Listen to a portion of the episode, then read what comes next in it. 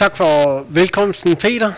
Og øh, ja, jeg føler ikke, at jeg har behov for at introducere mig selv yderligere lige nu. Jeg hørte engang øh, igennem en af mine elever på Bibelskolen i Kambodja om en nyomvendt kristen mand. Han var vokset op uden sine forældre. Jeg har faktisk ikke nogen anelse om, om forældrene var døde, eller om de havde forladt ham, eller hvordan tingene hang sammen, men da han kom til tro, øh, der var det største for ham, det var ikke, at han modtog frelsen. Det største for ham, det var, at nu fik han en familie. Han havde gennem hele sit liv, både som barn og som voksen, savnet en familie. Og det fik han nu. Det, at han ikke var forældreløs længere, det var det, der havde allerstørst betydning for ham. Jeg vil gerne fortælle lidt om Kambodja. Og øh, det, der er masser af positive ting at sige om Kambodja. Så det, jeg siger nu, det er ikke øh, noget, der kendetegner hele Kambodja og hele den måde, øh, det land fungerer på. Men det er også en del af historien. Kambodja, det er et land, hvor særligt børnene, de er udsatte. Særligt i de landlige, landlige provinser, der er de ekstra sårbare. Mere end halvdelen af alle børn i Kambodja, de oplever fysisk vold mod dem øh, i familien. Cirka hver fjerde barn vokser op med hård psykisk vold imod dem. Omtrent 5% af alle børn bliver seksuelt misbrugt, inden de er 15 år. Typisk af et øh, medlem af familien. Så skal det også tages med i betragtning, at 40 procent af hele landets befolkning, altså, der er 16 millioner indbyggere, og 40 procent af dem, det er børn under 15 år.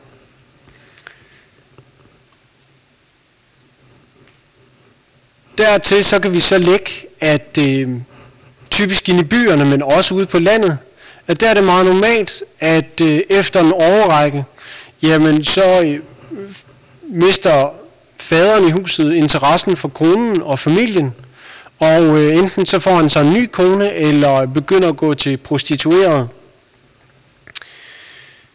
Halvdelen af, øh, af børnene på børnehjem, de er blevet afleveret af et medlem fra deres egen familie. En tredjedel af alle børnene har mindst, af tredjedel af alle børn på børnehjem har mindst en levende forældre, der dog ikke vil kendes ved dem. Cirka 10% af alle mænd over 15 år og 8% af alle kvinder over 15 år er alkoholikere. Så sådan er familielivet for rigtig, rigtig mange i Kambodja. For nogen, der oplever de flere af de her ting. Rent indsamlingsmæssigt, så ville det være smart af mig og sige noget lige nu. Se, hvor godt vi har det i Danmark. Kig lige på, hvor godt vi har det i Danmark. Vi må hellere give nogle penge til dem i Kambodja. Det er egentlig ikke mit ærne. Men her efter prædikenen, så er du velkommen til at give alle de penge, du kan. Det er du meget velkommen til. Men det er ikke mit ærne lige nu. Jeg vil gerne, at vi læser sammen dagens tekst fra Matteus evangeliet. Der kommer Jesus fra Galilea til Johannes ved Jordan for at blive døbt af ham. Men Johannes vil hente ham i det og sagde, jeg trænger til at blive døbt af dig, og du kommer til mig. Men Jesus svarede ham, lad det nu ske, for således bør vi opfylde al retfærdighed. Så føjede han ham. Men da Jesus var døbt, steg han straks op af vandet, og se, himlene åbnede sig over ham, og han så Guds ånd dale ned, ligesom en due, og komme over sig. Og der lød en røst fra himlene. Det er min elskede søn. I ham har jeg fundet velbehag. Lad os bede sammen. Herre Helligånd, vi beder om, at du nu vil komme over os og åbne vores hjerter, så vi er klar til at modtage dig. At vi må se dig på ny og opleve, hvem du er. Det beder vi om i dit herlige navn. Amen.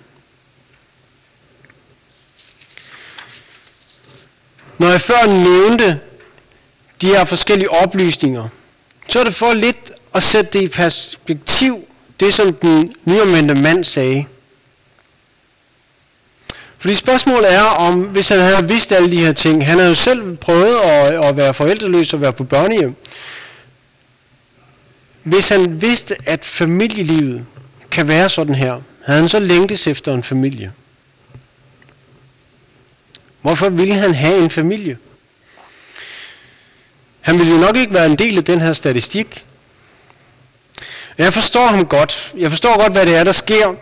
At han bliver en del af Guds store børneflok, og han får Gud som far, og så bliver det jo helt sikkert ikke meget bedre end det. Lige med undtagelse af alkoholstatistikken, så kan Danmark ikke rigtig følge med Kambodja i de dårlige statistikker.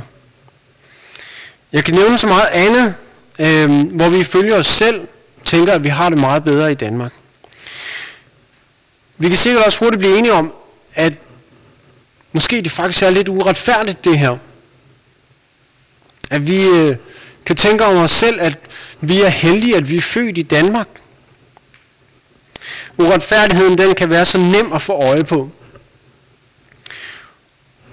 Dog ofte så er uretfærdigheden lettest at få øje på, hvis man selv er den, som føler sig uretfærdigt behandlet. Det kan være, at øh, man er blevet dårligt eller uretfærdigt behandlet på arbejdet i skolen eller af sin familie. Ofte så handler det om, at vi føler os dårligt behandlet, at vi føler os uretfærdigt behandlet. Det er ikke nødvendigvis fakta. Det er ikke nødvendigvis rigtigt, men vi har en følelse af, at her er sket noget virkelig uretfærdigt imod os. At se sin egen uretfærdige handling, eller behandling af andre, det er straks en anelse sværere. Og at indrømme det, selv når man ser det, det er næsten umuligt nogle gange. Det er ikke fordi vi ønsker, at vi, det er ikke fordi vi ikke ønsker retfærdighed. Hvem ønsker ikke retfærdighed? Altså, tænk på en fodboldkamp. Hvem, hvem ønsker, at en fodboldkamp skal foregå uretfærdigt? Det kan jo gå ud over en selv. Nej, vi ønsker ikke uretfærdighed. Men konsekvenserne af at give afkald på vores egen retfærdighed, det kan være sådan helt uoverkommeligt, fordi det kan have så store konsekvenser ind i vores liv. Så når vi siger, at det er uretfærdigt, at verden er, som den er lige nu, at det er uretfærdigt, at vi har det så godt her, og der er nogen, der har det så dårligt, så må vi tage ansvar for vores egen uretfærdighed. Den, som vi påfører andre.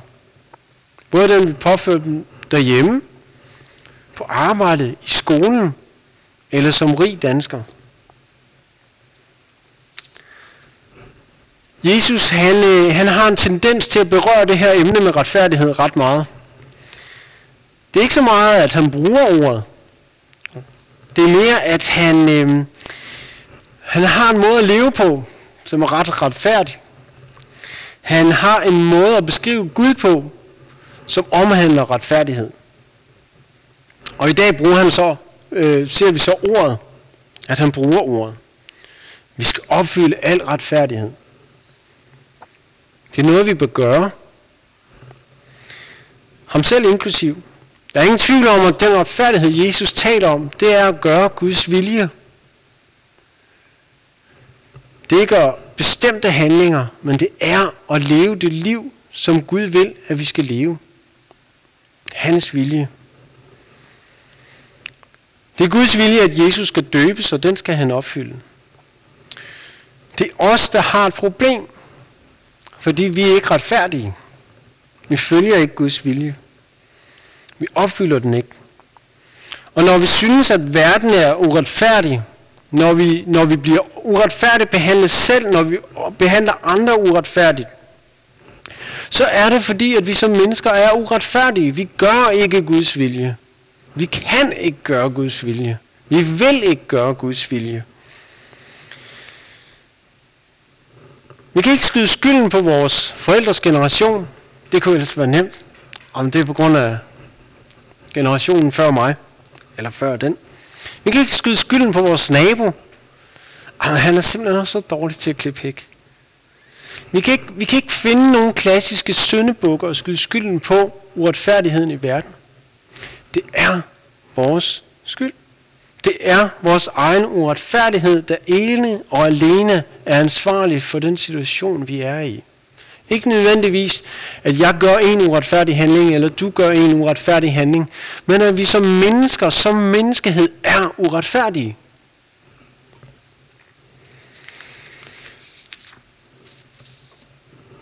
Guds retfærdighed, det er til gengæld et helt mysterium for sig selv. Og selv dage, hvor jeg har tænkt, nu har jeg grædet, hvad Guds retfærdighed det handler om, og nu skal jeg ned og undervise mine elever her på Bibelskolen i Phnom Penh om det. Så har jeg ikke helt fanget det alligevel.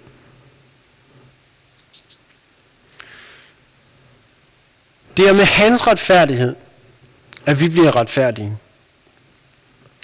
Det er med hans søn, at han gør os til sine børn.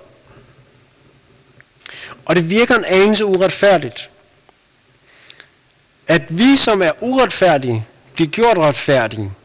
Ikke ved noget, som vi gør, fordi vi kan ikke opfylde Guds vilje, men det er noget, han gør.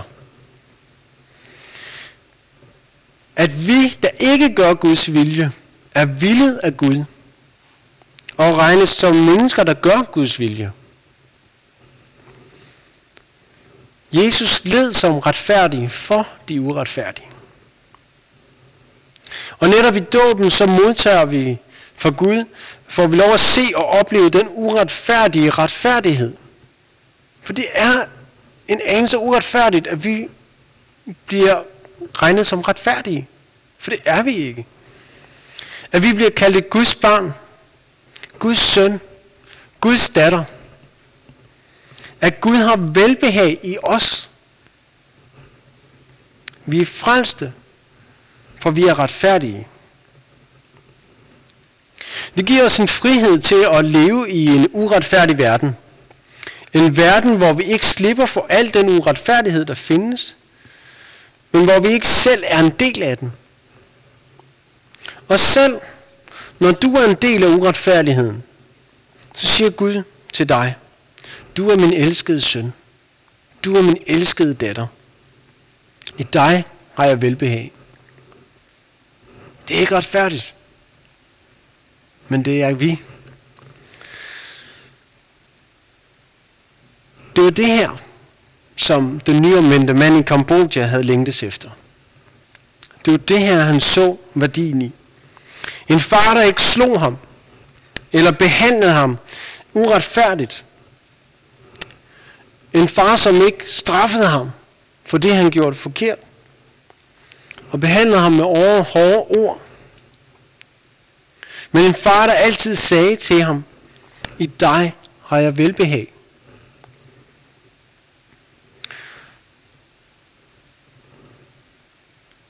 Når vi fejler, bliver Gud ved med at gentage de ord til os. Som han også sagde til Jesus i dåben. Vi er ikke anderledes stillet end Jesus. Vi er retfærdige, og derfor lever vi retfærdige. Eller, det ved vi jo godt, at det, det gør vi ikke. Nogle gange så opdager vi ikke engang, hvor dybt vi er viklet ind i uretfærdigheden. Vi kan næsten ikke se det. Og derfor har vi alle sammen brug for at blive sat fri igen og igen og igen. Vi har brug for vores søstre, og vi har brug for vores brødre, hvor vi i fællesskab bekender vores synd og vores uretfærdighed til hinanden og for hinanden. Hvor vi siger undskyld, hvor vi tilgiver, og vi handler på, at vi er retfærdige. Guds retfærdighed er ikke, at vi gør alting rigtigt. Guds retfærdighed er ikke, at vi altid gør hans vilje. Guds retfærdighed er ikke, at vi altid er retfærdige over for andre. Guds retfærdighed, den er allerede i os. Den har vi modtaget. Den deler vi med vores bror, vores frelser Jesus. Og derfor så stræber vi efter det retfærdige liv, fordi vi er retfærdige med Kristus. Det er det budskab, vi har arbejdet med i Kambodja, og som har fået lov til også at stå som en vigtig læring for os, øhm, og kald i vores arbejde. At kun Jesus sætter fri fra al ondskab og uretfærdighed. Ikke kun i fremtiden, men lige nu. At vi kan blive sat fri af Gud fra uretfærdigheden til også at leve i den uretfærdige verden. Lad os bede sammen.